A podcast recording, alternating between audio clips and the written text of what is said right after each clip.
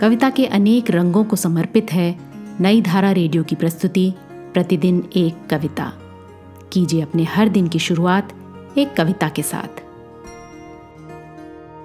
आज की कविता है दशहरी आम। इसे लिखा उदय प्रकाश ने। सुनिए ये कविता उन्हीं की आवाज़ में। आम दशहरिया आम दशहरिया बंद है इसमें। वैशाख की लू भरी दोपहर की थकान और तपिश में छां का एक छोटा सा घना घेरा। आम दशहरी है, बंद है इसमें। वैशाख की लू भरी दोपहर की थकान और तपिश में छां का एक छोटा सा घना घेरा। दशहरी आम के भीतर भिंजा हुआ है गाँव के सबसे मीठे कुएँ का पानी।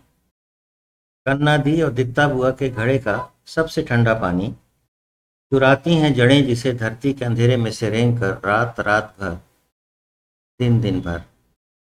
पगी हुई हैं इसके भीतर, उतरते जेठ में घिरे बादलों की ठंडी बौछारें।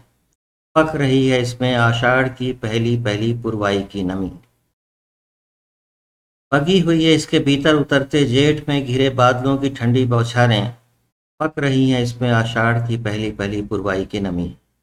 दूर पहाड़ों के ऊपर बैठकर मानसून ने देखा है, कोसा है इसे। इसके भीतर अभी तक लगातार एक अदृश्य बारिश हो रही है।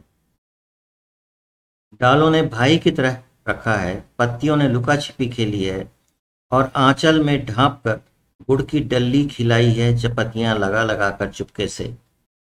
पुराने ढूह के नीचे दबी मिस्री की खदान में से निकाली हैं नन्ही नन्ही कनियाँ।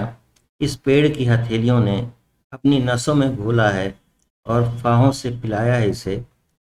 इसके भीतर इसके भीतर खाने लायक पीला कपास है, मीठा। ठेले पर रखी ठोकरी, ठेले पर रखी टोकरी और पुआल के बीच पक रहा है दशहरी। धीरे धीरे दशहरी में उतर रहा है आषाढ़ और सावन के बादलों और हवाओं का रस। शहद की फुहारों से स्वादिष्ट कपास भीग रहा है। आज की कविता को आप पॉडकास्ट के शो नोट्स में पढ़ सकते हैं। आप जहाँ भी प्रतिदिन एक कविता सुन रहे हैं, वहाँ अपने कमेंट्स शेयर करना ना भूलें।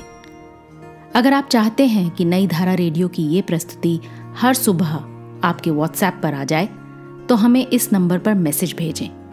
Seven four two eight seven seven five three seven six कल एक और कविता के साथ फिर मिलेंगे।